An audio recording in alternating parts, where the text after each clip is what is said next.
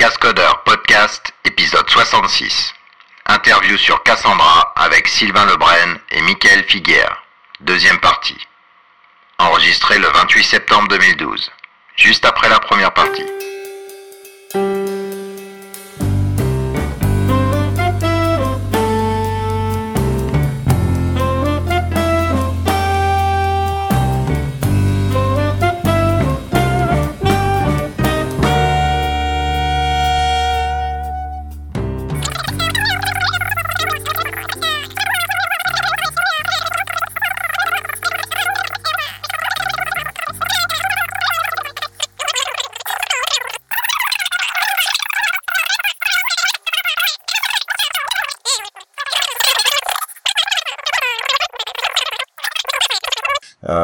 Passer au niveau performance, mais on a déjà commencé un petit peu à, en discuter, à comprendre pourquoi Cassandra était performant, euh, notamment parce que finalement on va plutôt payer à l'écriture, euh, malaxer les données pour qu'elles soient à la lecture extrêmement rapide, et aussi le fait qu'on arrive à, à lire les nœuds les plus euh, enfin, on va avoir la réponse des nœuds les plus rapides finalement euh, de, de par de par l'algorithme. Euh, vous voulez rajouter un ou deux trucs là-dessus avant que je discute transactions, etc.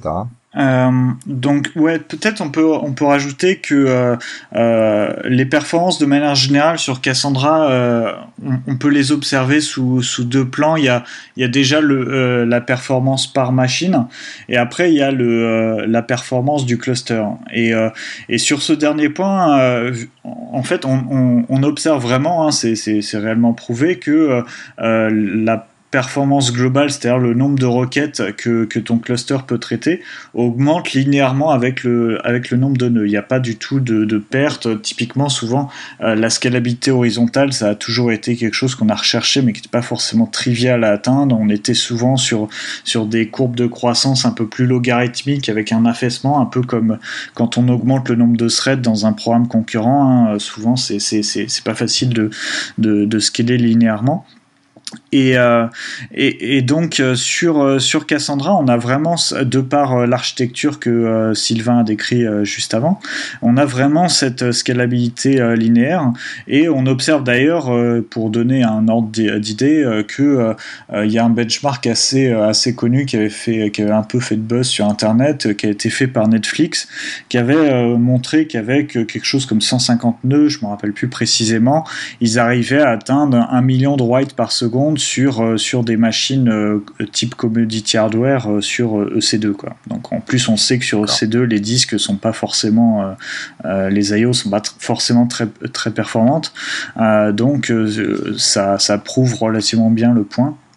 Et, et, surtout, ils avaient augmenté le nombre de machines pour voir comment la charge évoluait. Et la, et la, enfin, c'est une droite, c'est vraiment linéaire. Ce qui ah. nous a même surpris à quel point elle était droite, parce qu'on se dit toujours que bon, ça va jamais être parfait. Mais et il y a eu un papier récemment aussi qui a été publié dans une compte de base de données qui, qui, comparait un certain nombre de SQL. Et là encore, on peut voir euh, sur, sur les sur les courbes que la que, que la que la scalabilité, elle est, enfin, le passage à l'SQL, disons en bon français, est, est clairement linéaire. Et, le, le, tout dernier point sur la performance que je, que je, que je voudrais rapidement aborder, c'est que il y a une, autre petite particularité euh, qui différencie peut-être Cassandra par rapport à, des solutions euh, un peu plus classiques, euh, c'est le moteur de stockage en fait. Donc, comparé à une EDB, Cassandra n'utilise pas par exemple vraiment des B-trees, utilise un, un, en gros pour, pour faire pour faire court, il utilise un modèle de données qui est optimisé pour pour, pour l'écriture. Ce qui ne veut pas dire qu'il n'est pas optimisé pour la lecture, mais qui est qui est clairement aussi optimisé pour la pour l'écriture. Euh, donc typiquement, quand on écrit dans Cassandra, on n'a pas, il euh, n'y a pas de lecture euh, qui, qui, se fait sur disque. Donc, enfin, enfin, oui, non, il n'y a pas de lecture qui se fait sur disque.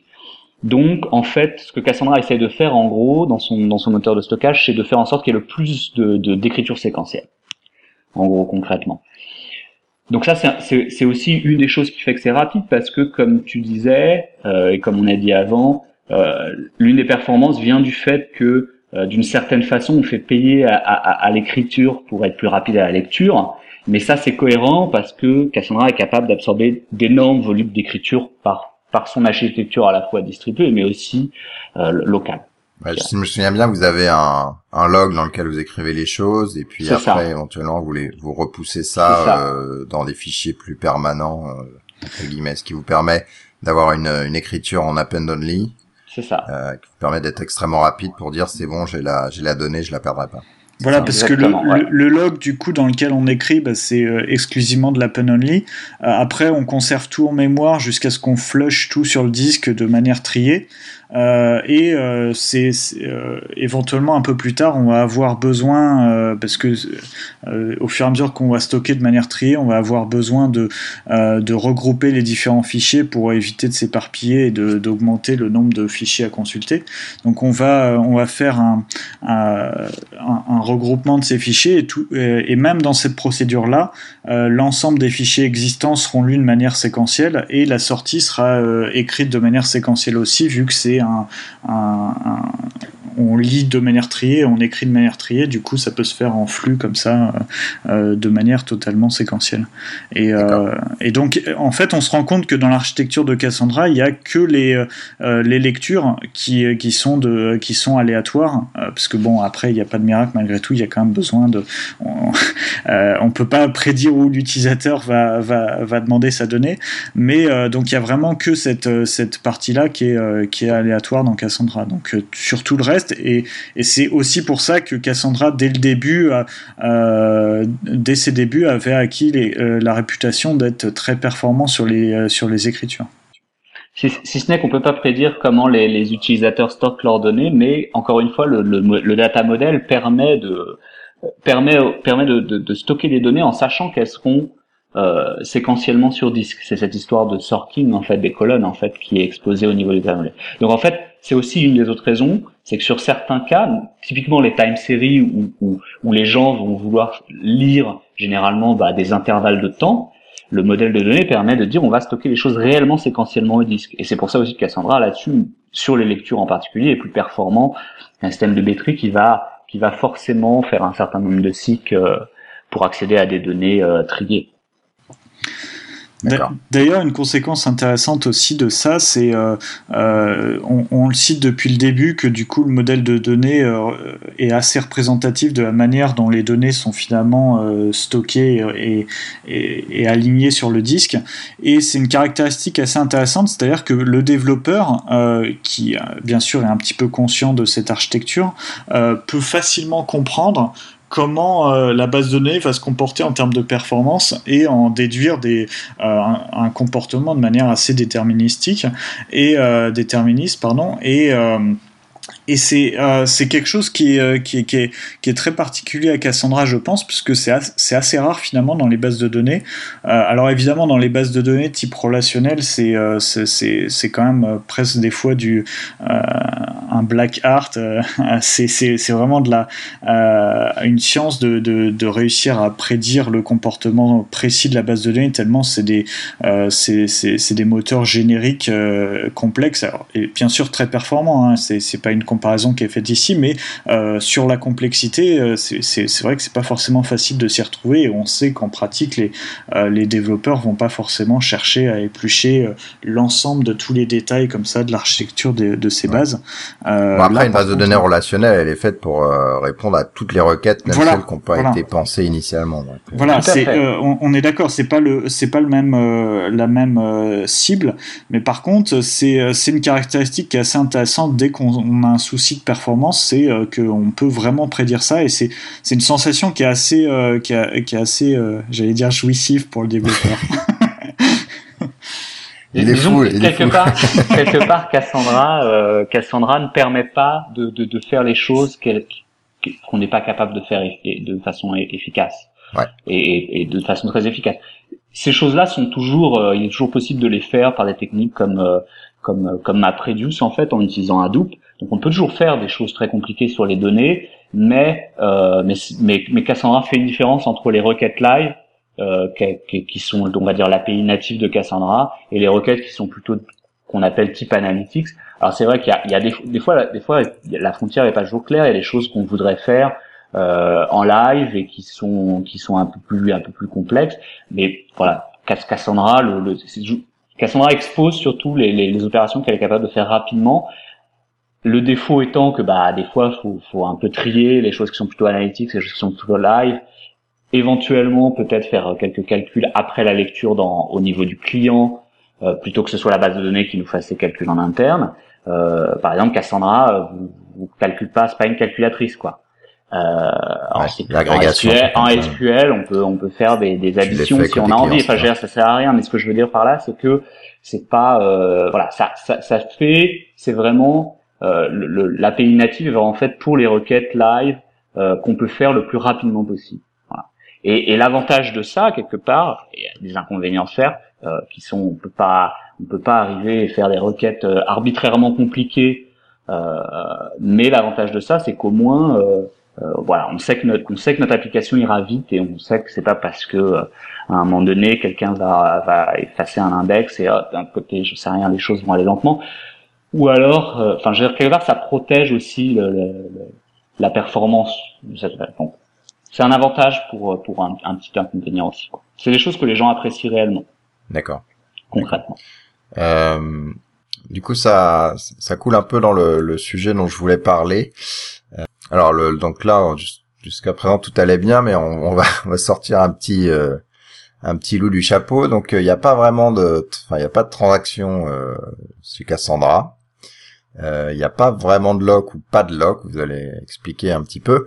Et du coup, la façon dont on design son modèle de données est extrêmement important pour justement éviter bah, d'avoir à utiliser des transactions ou d'avoir à utiliser des locks. Alors, est-ce que vous vous voulez prendre le problème à bras le corps là? Ouais, bah. Donc effectivement, en fait, il n'y a pas de transaction, donc c'est c'est là aussi une une euh, euh, c'est dû à l'architecture elle-même et à la problématique de distribution elle-même, parce que on sait que dans le monde relationnel, les transactions, c'est typiquement des, des transactions des transactions en two phase commit. On sait que ces ces transactions sont pas vraiment scalable et que tu vas avoir des des problématiques de de montée en charge plus tu vas rajouter de de d'acteurs et des problématiques aussi de disponibilité. Euh, donc euh, par, par design, on n'a pas, de transaction et par contre, on a quand même des, un petit, substitut qui va être une garantie d'atomicité qui va être donnée, d'atomicité et d'isolation qui va être donnée sur les modifications que tu fais sur une même ligne d'une table. Euh, donc bon, alors c'est vrai que c'est c'est euh, beaucoup moins. Euh, t'as pas la même liberté que tu peux avoir dans une dans une base de données, mais malgré tout, tu peux, grâce à cette garantie d'atomicité que tu as sur une même ligne d'une table, réaliser un certain nombre de de, de cas d'usage, si ce n'est la plupart. c'est simplement que tu vas avoir besoin d'une approche différente. Je pense qu'une une analogie intéressante, c'est c'est tout simplement comparer avec les la synchronisation que tu effectues dans un, dans un programme euh, multithreadé, on va dire en Java par exemple, euh, tu peux soit, euh, et ça, ça va être peut-être l'approche un petit peu qu'on va avoir l'habitude de faire avec les bases de données relationnelles, tu peux soit avoir un gros bloc, bloc synchronized en début, qui commence en début de fonction et qui termine en fin de fonction. donc bon, là tu sais que tu as, protégé tes fesses, c'est es tranquille, il n'y a pas de problème, il n'y aura aucun problème de, de concurrence. Par contre, tu sais que tu va pas être terrible en termes de, euh, en termes de, concurrence d'accès, etc. Euh, une autre approche euh, pour faire ton développement multithreadé, ça va être de d'utiliser des, des variables atomiques. avec tes, variables atomiques, tu vas pouvoir euh, tu vas pouvoir faire des, modifications euh, euh, très rapides et qui seront directement visibles par tout le monde et qui effectueront aucun lock et qui vont parfaitement bien se passer. Dans Cassandra, tu vas avoir une approche similaire, c'est-à-dire que tu vas devoir avoir une approche dans ta logique métier qui va permettre, euh, qui va être compatible avec ça. Euh, donc typiquement, c'est sûr que si tu dois euh, faire transiter toute une application existante, toute une logique métier existante en relationnel vers Cassandra, ça ça va pas être totalement sans douleur parce que tu vas avoir effectivement à repenser un petit peu de la logique métier pour la rendre compatible avec cette approche non transactionnelle. Par contre, si tu si tu démarres sur une sur une application complètement neuve, euh, tu vas te rendre compte que il euh, y a il y a beaucoup de parties de tes, tes cas d'usage que tu peux repenser légèrement pour les rendre compatibles avec cette approche. un exemple très typique, c'est, par exemple si tu dois stocker euh, si tu dois stocker une relation d'amitié entre deux personnes, euh, donc c'est un exemple typique de relation many to many. Euh, dans une base de données relationnelle, tu vas typiquement ne pas chercher et simplement mettre une transaction autour de, toutes les modifications liées à cet ajout de part et d'autre des, deux personnes de l'amitié. Euh, par contre, euh, tu peux, euh, dès que tu vas arriver dans le monde de, Cassandra, tu vas te rendre compte que tu peux très bien simplement ajouter créer l'amitié, si je puis dire, euh, du côté de l'une des personnes, la créer de l'autre côté. Et s'il y a un léger décalage entre euh, le moment où ça apparaît, euh, où, cette nouvelle amitié apparaît chez, chez, une personne ou chez l'autre, c'est pas forcément impactant sur, sur ta logique métier. donc c'est tout un tas de soit de compromis au niveau métier, soit d'adaptation au niveau technique que tu fais, qui font que tu dans, dans un la plupart des cas, finalement, sans forcément t'en rendre compte, tu peux t'en passer de transaction. D'accord. Si je peux euh, essayer de peut-être un, peu résumer ça, redire la même chose, en tout cas apporter mon, mon, mon opinion là-dessus. Euh, donc effectivement, Cassandra n'a pas de transaction. Quand, quand on dit qu'il n'a pas de transaction, euh, euh, typiquement, c'est les, les, les transactions qui impliquent des lectures et des écritures. Cela dit, Cassandra donne quand même un certain nombre de garanties, comme disait Michael, notamment les garanties. En gros, les, en gros, il y a, y, a, y a, une certaine forme de transaction d'écriture. on peut faire un certain nombre d'écritures et d'avoir des garanties d'atomicité et de et d'isolation et de durabilité. D'accord? On n'a pas la consistance euh, en termes acides parce que c'est la consistance euh, en termes d'acide, c'est c'est la ça réfère à la euh, comment dire euh, à l'intégrité et c'est des, choses qu'on n'a pas dans Cassandra donc ça fait pas de sens mais en tout cas on a les, garanties on va dire importantes pour l'écriture. On n'a pas de on n'a pas de, transaction lecture écriture mais il y a beaucoup en fait il y a, beaucoup de gens qui se rendent compte que enfin il y a beaucoup de cas d'utilisation où c'est pas forcément nécessaire. Ce qui veut pas dire que les gens les utilisent pas des fois à, pour tout et rien euh, mais il y a les gens qui utilisent Cassandra se rendent compte que qu'il y a énormément de choses qui sont possibles pour la simple et bonne raison que ce qui est souvent important euh, pour euh, pour euh, les pour les, entreprises, c'est de c'est de stocker ce qui se passe, d'être capable de s'il y a un problème de corriger un problème. Mais et par exemple, pour, pour, donner une anecdote, il y a beaucoup de il y a, il y a, beaucoup de gens qui disent mais comment je fais si je suis une banque et je veux faire un transfert entre comptes? Eh ben les banques, s'il y a des banques qui le font, je serais intéressé d'avoir leur retour, mais je pense qu'il y a très peu de banques qui font des transferts de compte dans une transaction SQL. Voilà, parce que c'est des choses qui sont loguées, on log énormément de choses, etc. Après, effectivement, il y a sans doute, il y a sans doute des cas d'utilisation dans lesquels les transactions sont sont, sont, sont, sont, absolument nécessaires, ou faire sans transaction devient très complexe. Et dans ce cas-là, Cassandra est peut-être pas est pas idéal. Euh, si ce n'est que si si vous avez très peu de de choses transactionnelles à faire par rapport au, par rapport à la load du cluster, il y a des solutions. On peut passer par, on peut par exemple utiliser des, des clusters Zookeeper qui nous permettent d'obtenir des locks finalement et qui permettent de faire des choses transactionnelles tout simplement en, utilisant en gros une synchronisation externe. Donc c'est des choses que, qui sont possibles de faire. Ouais. Donc là, typiquement, tu vas demander un lock à Zookeeper et tous les gens qui veulent faire la même opération euh, demandent le même lock. Du coup, c'est Zookeeper qui va dire voilà. Euh, non, il y a Bob euh, qui a le lock, donc toi tu attends et puis quand Bob le libère, tu vas pouvoir faire des choses. C'est pas offert par la base de données, en tout cas pas aujourd'hui et sans doute pas dans un futur très proche, mais mais c'est possible ça, ça, ça scale pas de la même façon que si on tient pas des logs, ça marche pas forcément très très très bien euh, entre plusieurs data centers, etc. Mais euh, mais voilà, c'est possible pour des cas de figure. Euh, si c'est pas si c'est pas beaucoup, c'est possible. Voilà, c'est pas. Maintenant, encore une fois, énormément de gens se rendent compte que que, que les transactions les transactions sont pas. Enfin, il y a des tonnes de choses qu'on peut faire malgré tout. En tout cas, je pense que la, la, le nombre d'utilisateurs de Cassandra et, les, et la diversité des cas d'utilisation des euh, montrent ça. Mais ça demande sans doute effectivement de penser un, peu trop si on avait une tendance à mettre des transactions à, à, toutes les sauces pour repenser peut-être. Par ailleurs, le fait qu'on dénormalise, euh, le fait qu'on dénormalise et qu'il y a quand même, on a, que Cassandra offre quand même justement des garanties d'atomicité d'isolation à l'écriture, euh, et du coup est garantie que quand on va lire, on va pas voir des choses à moitié à moitié comité.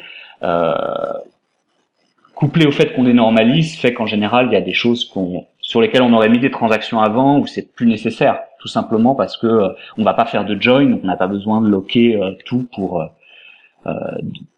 parce que on veut éviter que les deux tables soient updatées en même temps, parce que maintenant les choses sont normalisées, sont à un seul endroit, et on a les garanties de Cassandra à cet endroit-là. Donc en fait, ton ta dénormalisation fait que tes données sont consistantes euh, pour une lecture donnée. C'est peut-être pas la dernière truc à jour, mais euh, au moins tu lis tous. Voilà. Euh, Après, pour ce, qui est, pour ce qui est lire la dernière à jour, il y a la consistance comme Cassandra l'appelle, qui est euh, notre histoire de quorum dont on a parlé au niveau de la distribution. Tu peux être garanti de lire la dernière version à jour. Mais après, par ailleurs, la dénormalisation fait que euh, voilà que tu que, que tu n'as pas besoin de certaines euh, transactionnalités que tu avais besoin avant. En tout cas, tu as juste besoin de la transactionnalité à l'écriture que Cassandra t'offre finalement pour ce pour ces cas de figure là. D'accord. Un autre euh, donc c'est vrai, on s'est déjà vu quelques fois mm-hmm. et un des trucs qui que j'avais bien aimé c'est ton explication du comment coder un panier Amazon pour euh, même si l'utilisateur va essayer de, de faire des, des, appels concurrents parce qu'il a un mobile et son et son navigateur, etc. Euh, mhm. et donc repenser le modèle de données pour que euh, finalement l'approche atomique de, de, de Cassandra marche. Je m'explique. Euh, si là, vous avez dit voilà, on, on est atomique, mais qu'est-ce qui se passe si j'ai deux opérations euh, qui sont censées se faire A et après B, et puis parce que à un moment il y a eu euh, un nœud qui était un peu dans les vapes, et ben il va appliquer B et A. Donc là, on, on appliquer des opérations qui peuvent pas s'inverser, ça pourrait éventuellement poser problème. Et, euh, et tu m'expliquais que bah il y avait moyen de designer par exemple le, panier Amazon pour que justement ce genre de choses ne soit pas problématique. Tu peux l'expliquer pour les, les, les, lecteurs, enfin plutôt Oui. et en gros, euh, en, gros l'idée c'est un, bon un panier en schématisant complètement, c'est euh, c'est euh, un certain nombre d'items que les gens ont ajoutés à leur panier.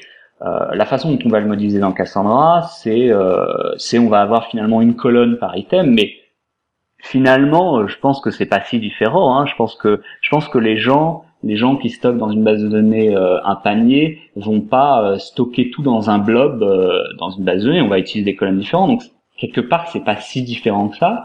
Et donc l'idée, c'est que chaque chaque item sera une colonne. Donc finalement, ce, si si si disons la même personne ou tout du moins euh, la personne et, et sa femme ajoutent quelque chose au panier en même temps, euh, finalement c'est deux colonnes différentes. Donc finalement il y aura il y aura pas de conflit là-dessus.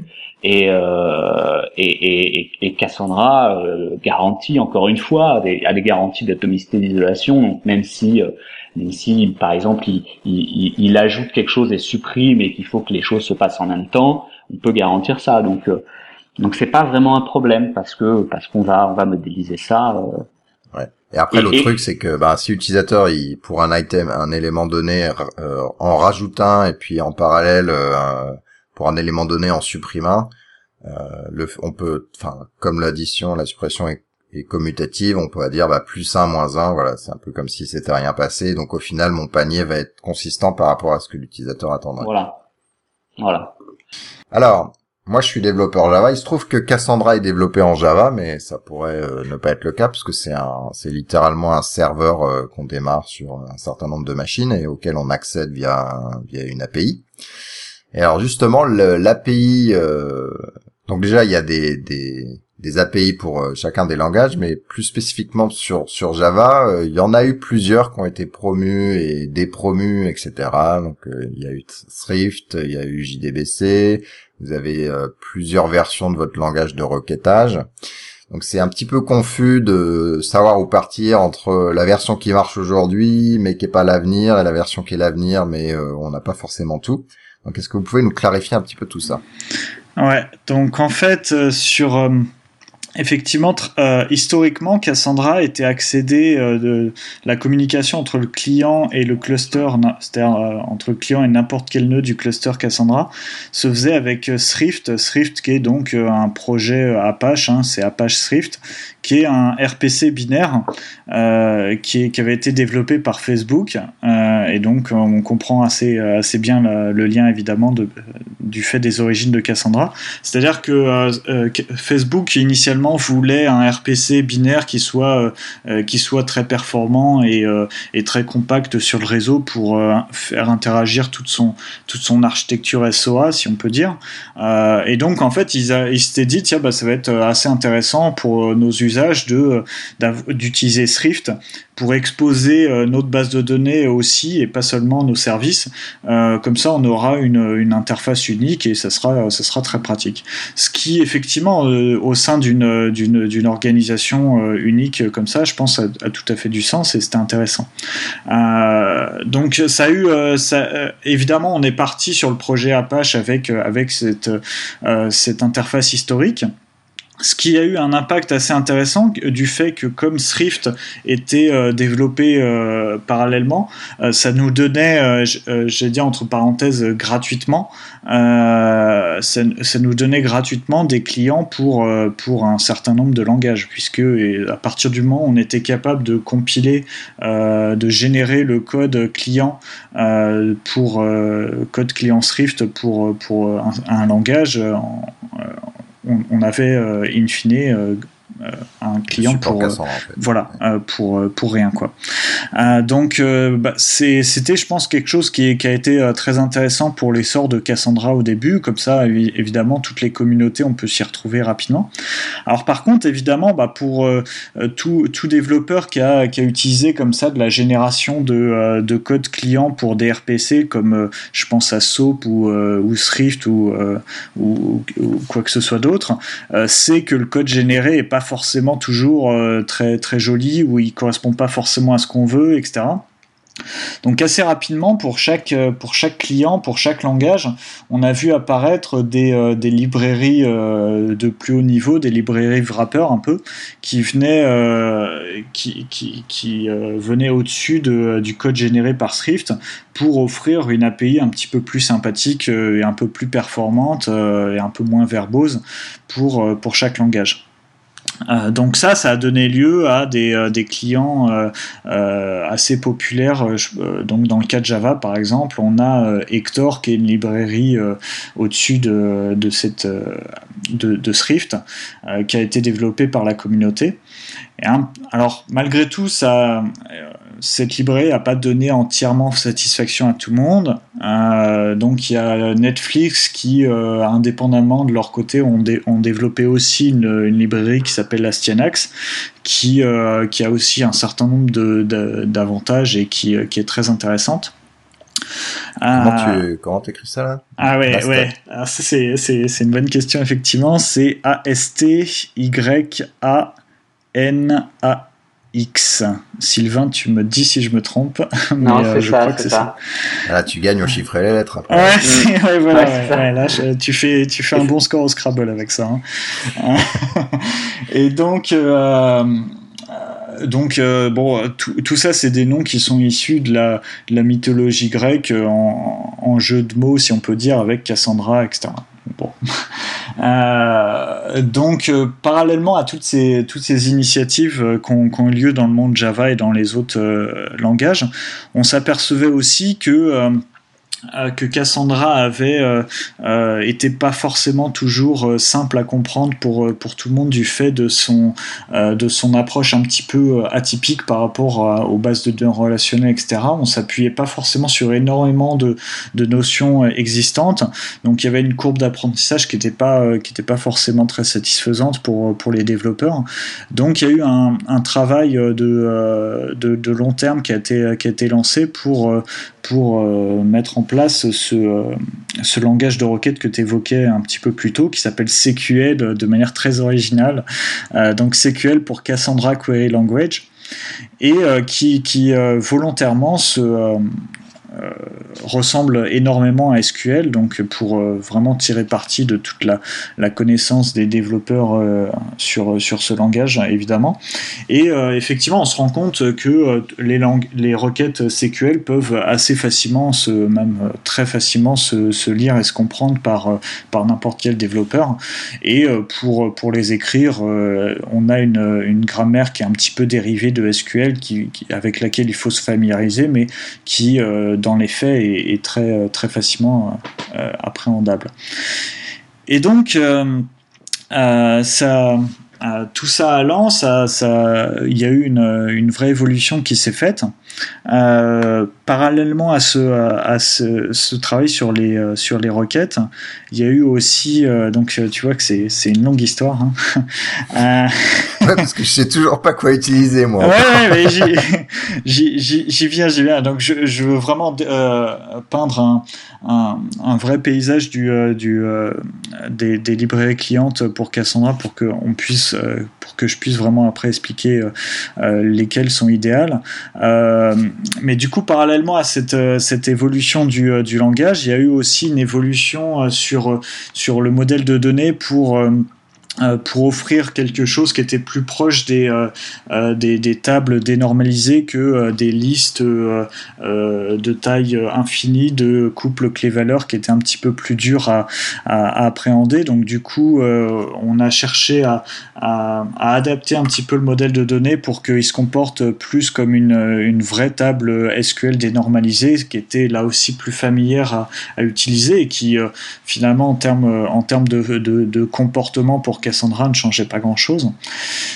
Et donc, ça, ça, nous a fait aboutir, euh, après plusieurs évolutions, euh, à CQL3. Donc, CQL, euh, CQL, donc on a des versions pour, pour, ce, pour ce langage de requête. Donc, CQL3 intègre donc la dernière version de notre langage de requête en étant adapté à ce nouvel, nouveau modèle de, de données avec des tables dénormalisées comme ça.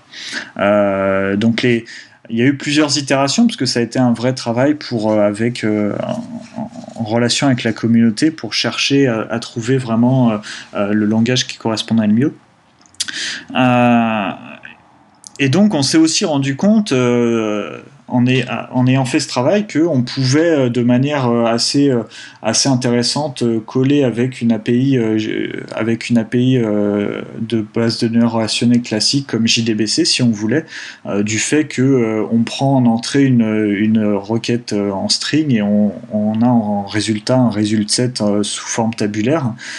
donc du coup, bah, on s'est dit que ça pouvait être très intéressant d'offrir une, une couche d'adaptation pour, pour JDBC pour euh, pour, avoir des intégrations euh, assez intéressantes avec, euh, avec l'écosystème actuel. D'accord, attends, je vais, je vais channeler Guillaume là. Après ta mère en slip, il y a eu ta requête en string. voilà, tu peux continuer. C'était effectivement une, une parenthèse intéressante. Et donc, et donc, euh, euh, ce, euh, ça a été assez intéressant de se rendre compte que au terme de cette, euh, là encore, Sylvain, tu m'arrêtes si je me trompe, mais je pense un peu plus d'un an de travail maintenant que, que, que le développement SQL a commencé, un an et demi, je pense, euh, on se rend compte qu'on aboutit à quelque chose de, très intéressant. Et, euh, euh, qui, selon nous, représente l'avenir de Cassandra, parce qu'on souhaite pas seulement offrir une, architecture performante et, hautement disponible et, tous les autres qualificatifs qu'on a pu citer, mais aussi quelque chose de confortable et d'agréable à utiliser. Et donc, euh, la stratégie actuelle, c'est d'aller vers, euh, peu à peu, vers euh, des, des, nouveaux drivers qui, qui vont présenter exclusivement cette, cette nouvelle interface CQL et, ce nouveau, et cette adaptation de mode, avec cette adaptation de modèle de données. Donc pour répondre à ta question initiale. Alors juste avant ça, euh, parce que JDBC c'est c'est tabulaire chez tabulaire, c'est-à-dire que quand on fait, une jointure ou une lit quelque chose de dénormalisé, on a beaucoup de réplication parce qu'on a chaque ligne qui contient et l'info de l'entité et l'info de l'entité jointe. du coup il y a de la il y a de la réplication. Euh, quand vous avez un driver JDBC pour Cassandra, ça ça imite ce modèle-là et vous avez la, la même même genre de réplication? On va avoir, en fait, dans, tu vas avoir le même comportement que ton tes, requêtes Cassandra se comporteront de la même manière que ce que tu pouvais avoir euh, avec, euh, avec le modèle de données traditionnel. Et tu vas avoir euh, aussi effectivement une entre chaque, chaque ligne, tu vas avoir du coup une, une duplication des des, des, identifiants, c'est-à-dire que si tu, si tu as dans JDBC, quand tu fais ta requête, typiquement en SQL, tu vas obtenir euh, euh, une. Euh, quand tu fais une requête avec une jointure, tu vas obtenir une liste, une liste de, de, lignes. Et pour si tu avais une relation one-to-many qui avait plusieurs, euh, plusieurs, euh, euh, plusieurs occurrences, tu vas typiquement avoir n, n répétitions de, ton, de ta clé primaire en début de, résultat 7. Et donc là, tu vas te retrouver avec, avec un résultat similaire, effectivement.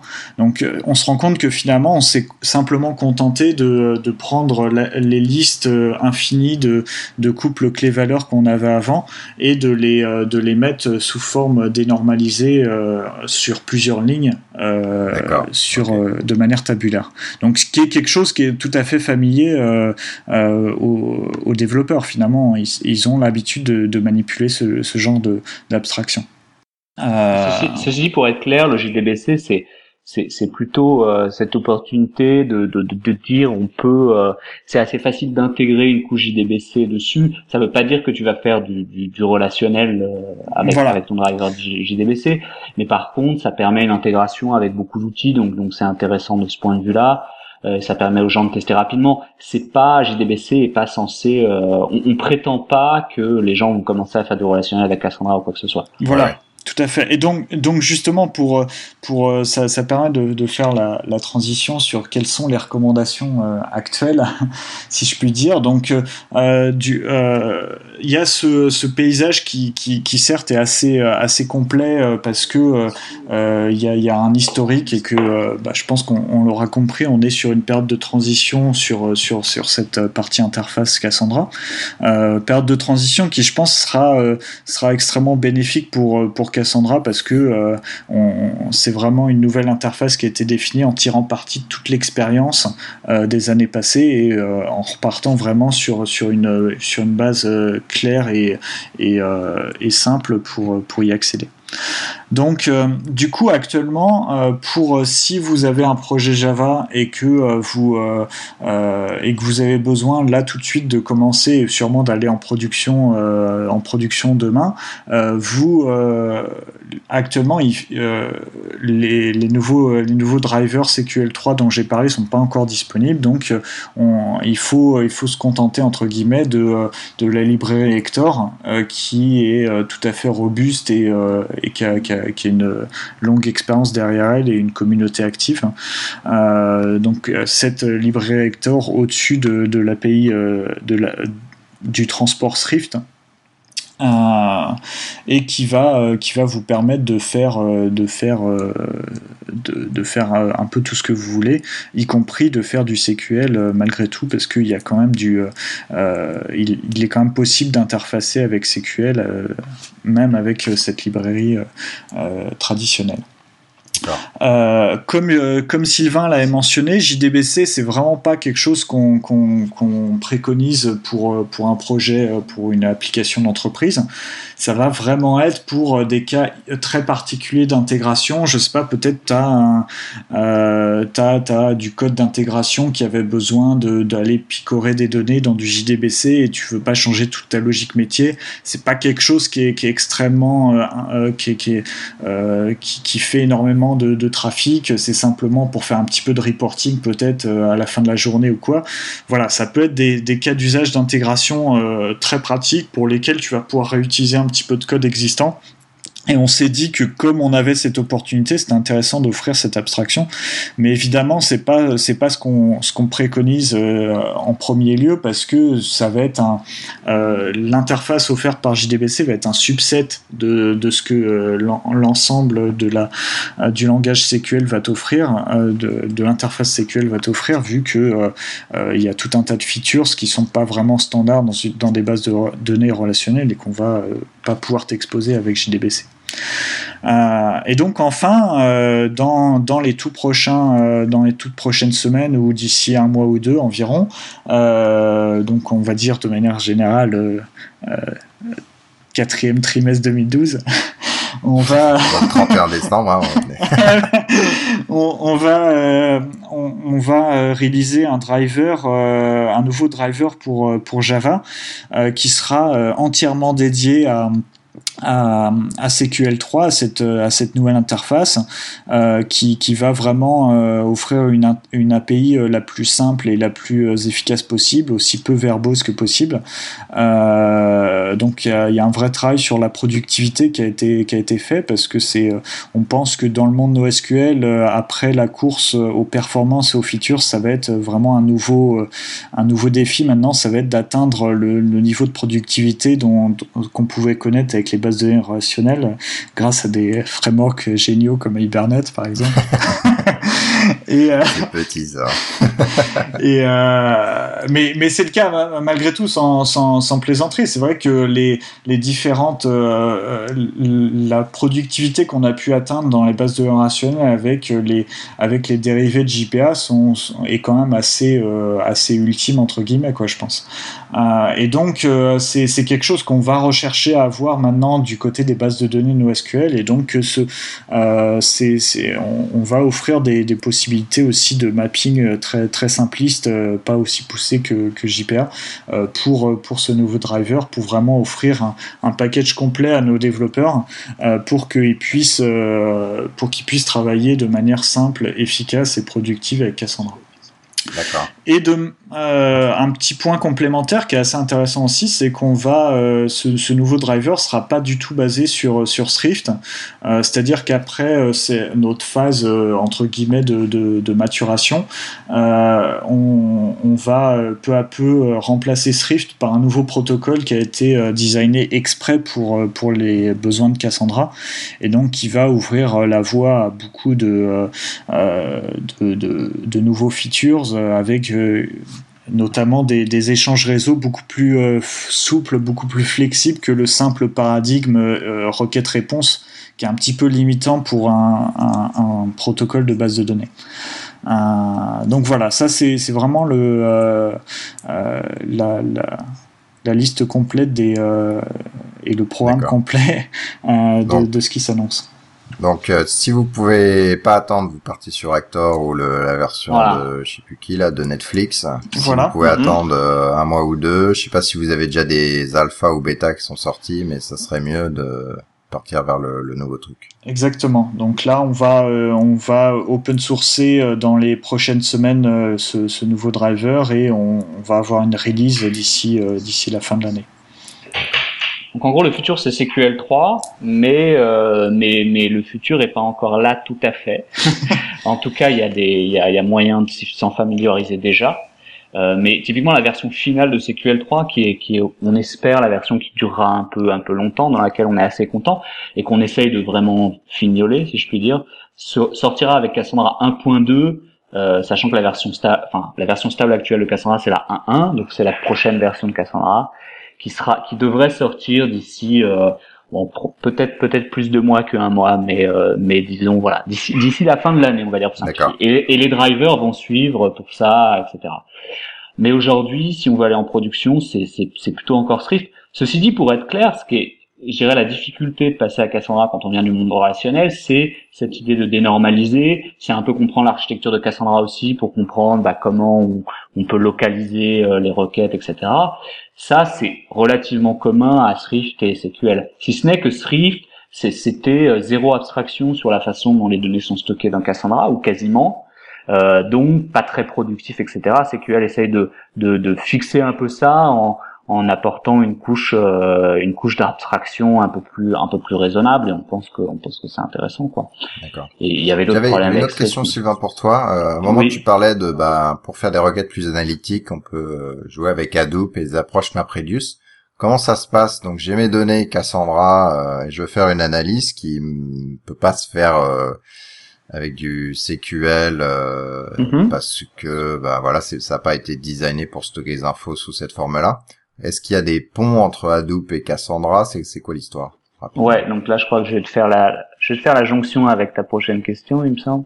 Mais euh, donc alors effectivement, on peut on peut euh, en gros lancer du MapReduce sur Cassandra, sauf que Cassandra a décidé de pas implémenter sa version de MapReduce. Donc, euh, donc, euh, en gros, MapReduce, hein, c'est un algorithme. Hein, pour ceux qui savent pas, ça a été publié par Google à un moment donné. Le principe est de euh, et, euh, un, un, principe simple où on écrit une fonction de mapping, une fonction de reduce, et puis on a toute une infrastructure derrière qui distribue ce calcul. Donc c'est une façon de distribuer un calcul sur des grands volumes de données en faisant le calcul proche des données plutôt que transférer des données. Ça c'est le principe de MapReduce. Après, une des implémentations de MapReduce connues c'est celle d'Hadoop. Hadoop étant un écosystème un peu élargi, donc c'est un peu compliqué, mais on va dire quand je vais parler d'Hadoop, je vais parler principalement de MapReduce et, des choses qui vont avec.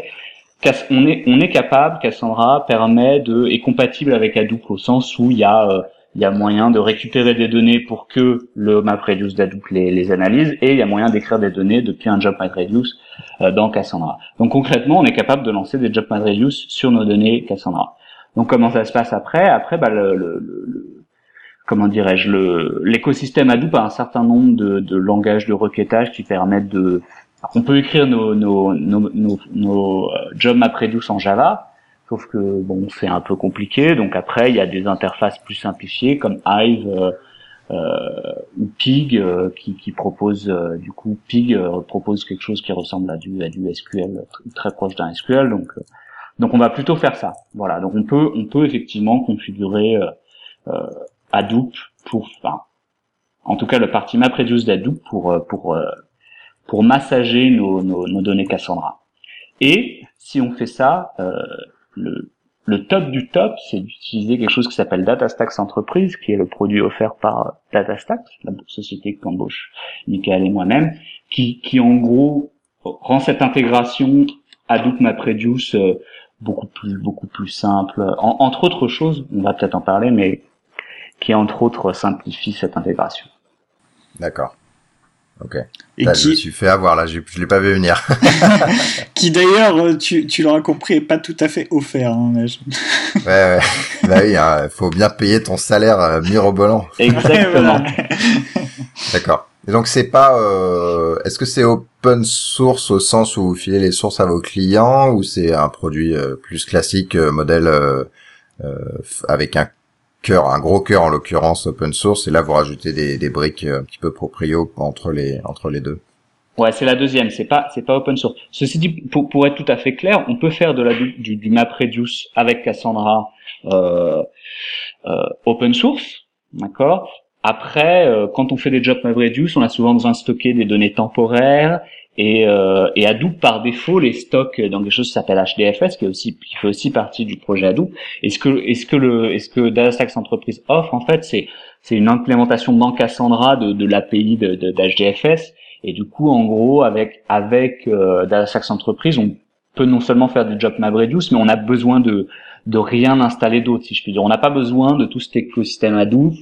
Euh, c'est-à-dire on n'a pas besoin d'installer de clusters ou keeper, on n'a pas besoin d'utiliser d'HDFS et change, change voilà. Donc on peut tout on peut vraiment si on utilise Cassandra et qu'on veut faire des analytics on peut vraiment tout faire dans Cassandra.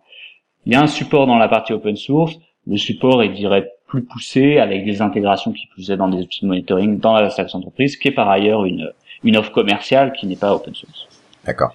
Mais qui se base sur la sur, euh, sur Cassandra la version open source. Euh, donc, euh, qu'est-ce qu'apporte DataStax? Eh ben, on a la réponse du coup. Alors, il apporte plus que ça. Euh, vous avez des, euh, des bureaux en France? Il y a des gens intéressés. vous savez, la France, ils aiment bien les, les, les vendeurs français, les gens qui parlent français, etc., etc.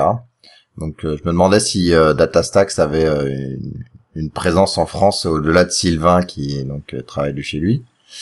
Il y, a des trucs ou pas? En fait, pour le moment, euh, Dastax est basé euh, à Austin, Texas et à San Mateo en Californie. Il euh, n'y a pas de bureau européen, mais par contre, bah, évidemment, du fait que c'est un produit à dimension mondiale, il y a clairement une expansion européenne de, prévu. J'entends par là une, présence en Europe de prévu sous, très peu. Par contre, on a d'ores et déjà beaucoup de clients à l'international et, et, et, beaucoup d'utilisateurs de, Cassandra un peu partout en Europe et en France.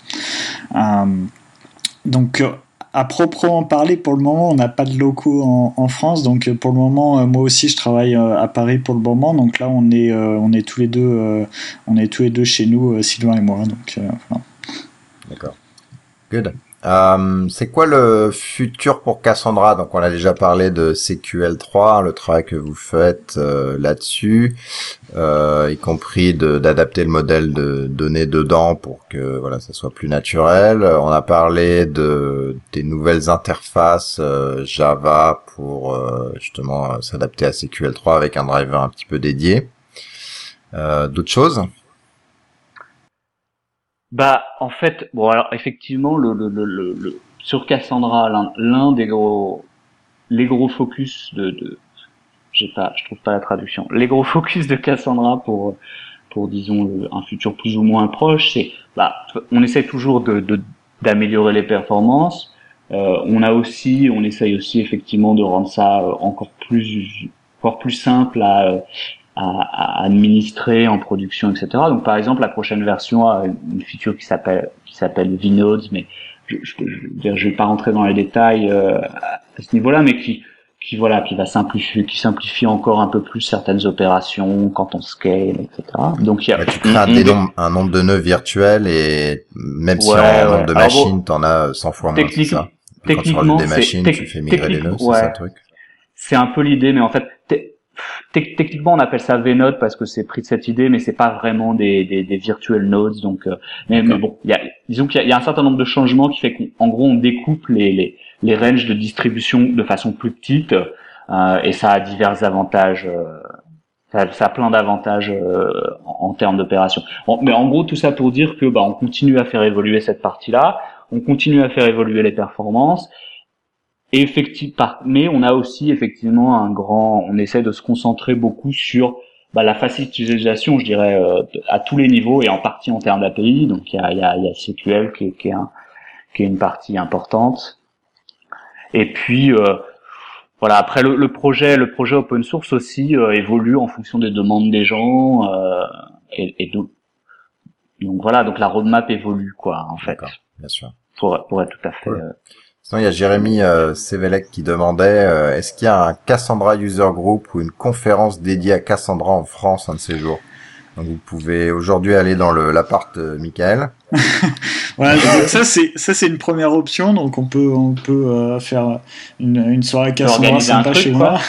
Euh, sinon, euh, en fait, à Paris, on a lancé un Cassandra Meetup, donc en collaboration avec avec deux start de, de Visio, qui est une start-up assez assez innovante parisienne.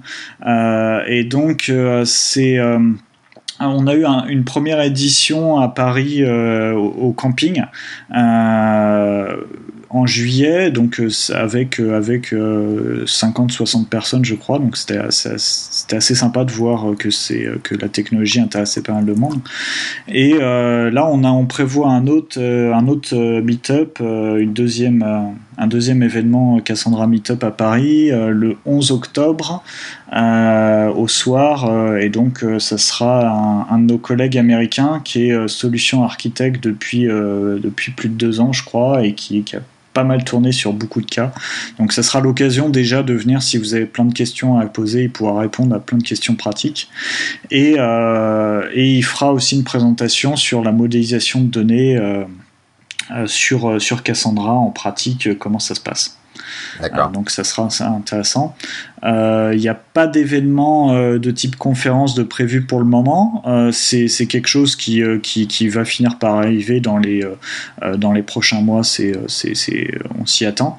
Il faut savoir aux États-Unis, il y a, plusieurs événements dédiés directement à Cassandra. Notamment là en août, il y avait un, un événement Cassandra dans la Silicon Valley qui s'appelait le Cassandra Summit et qui, je le cite parce que c'est vrai moi-même, ça m'a étonné euh, parce que c'est quand même un produit assez récent euh, qui avait euh, réuni 850 participants. donc bon, alors certes, c'est la Silicon Valley, mais quand même, c'est assez intéressant de voir sur un produit aussi récent que, que ça peut attirer autant de monde. Donc, clairement, la, la, la, communauté européenne est, est, plus petite pour le moment, mais, mais on voit qu'elle est grandissante. Donc, voilà, ça avance. D'accord. Alors d'habitude, je demande si vous avez un mot de la fin, mais là j'ai une question de la fin, donc vous n'avez pas le choix. Euh, Est-ce que vous savez pourquoi le, le, nom Cassandra a été utilisé pour le projet? J'ai entendu une théorie, je ne sais pas à quel point elle est vraie, mais elle me semble, elle me semble des légendes urbaines comme ça. Et euh, en, en, tout cas, en tout cas, ce qui est sûr, c'est que le nom vient de la mythologie, donc il vient de, de Cassandra, qui était, euh, qui était en gros dans la mythologie un, un, un oracle euh, qui avait été euh, condamné à, à, voir le futur, mais à ce que personne ne la croit. Et donc ce serait, euh, ce serait une, une boutade, dirons-nous, vis-à-vis d'Oracle. En fait. Ah oui, évidemment, évidemment. Selon, selon la. Ah, c'est vrai, c'est sympa comme, comme histoire. Ce qui me paraît, ouais, elle va probablement rester. Bon bah merci euh, merci beaucoup à vous d'avoir passé euh, ce, ce, temps avec nous. Donc euh, on va découper ça en deux morceaux hein, parce que là, ça ça ça fait un peu long mais c'était super intéressant donc euh, merci à vous. Merci. Merci à toi. Et puis merci aux auditeurs et puis à la prochaine fois pour un épisode news.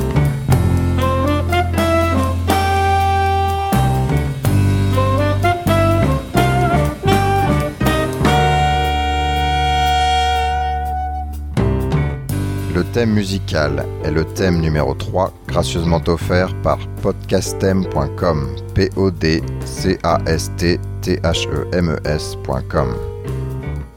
Le logo a été dessiné par Nicolas Martignol, alias le Touilleur Express. www.touilleur-express.fr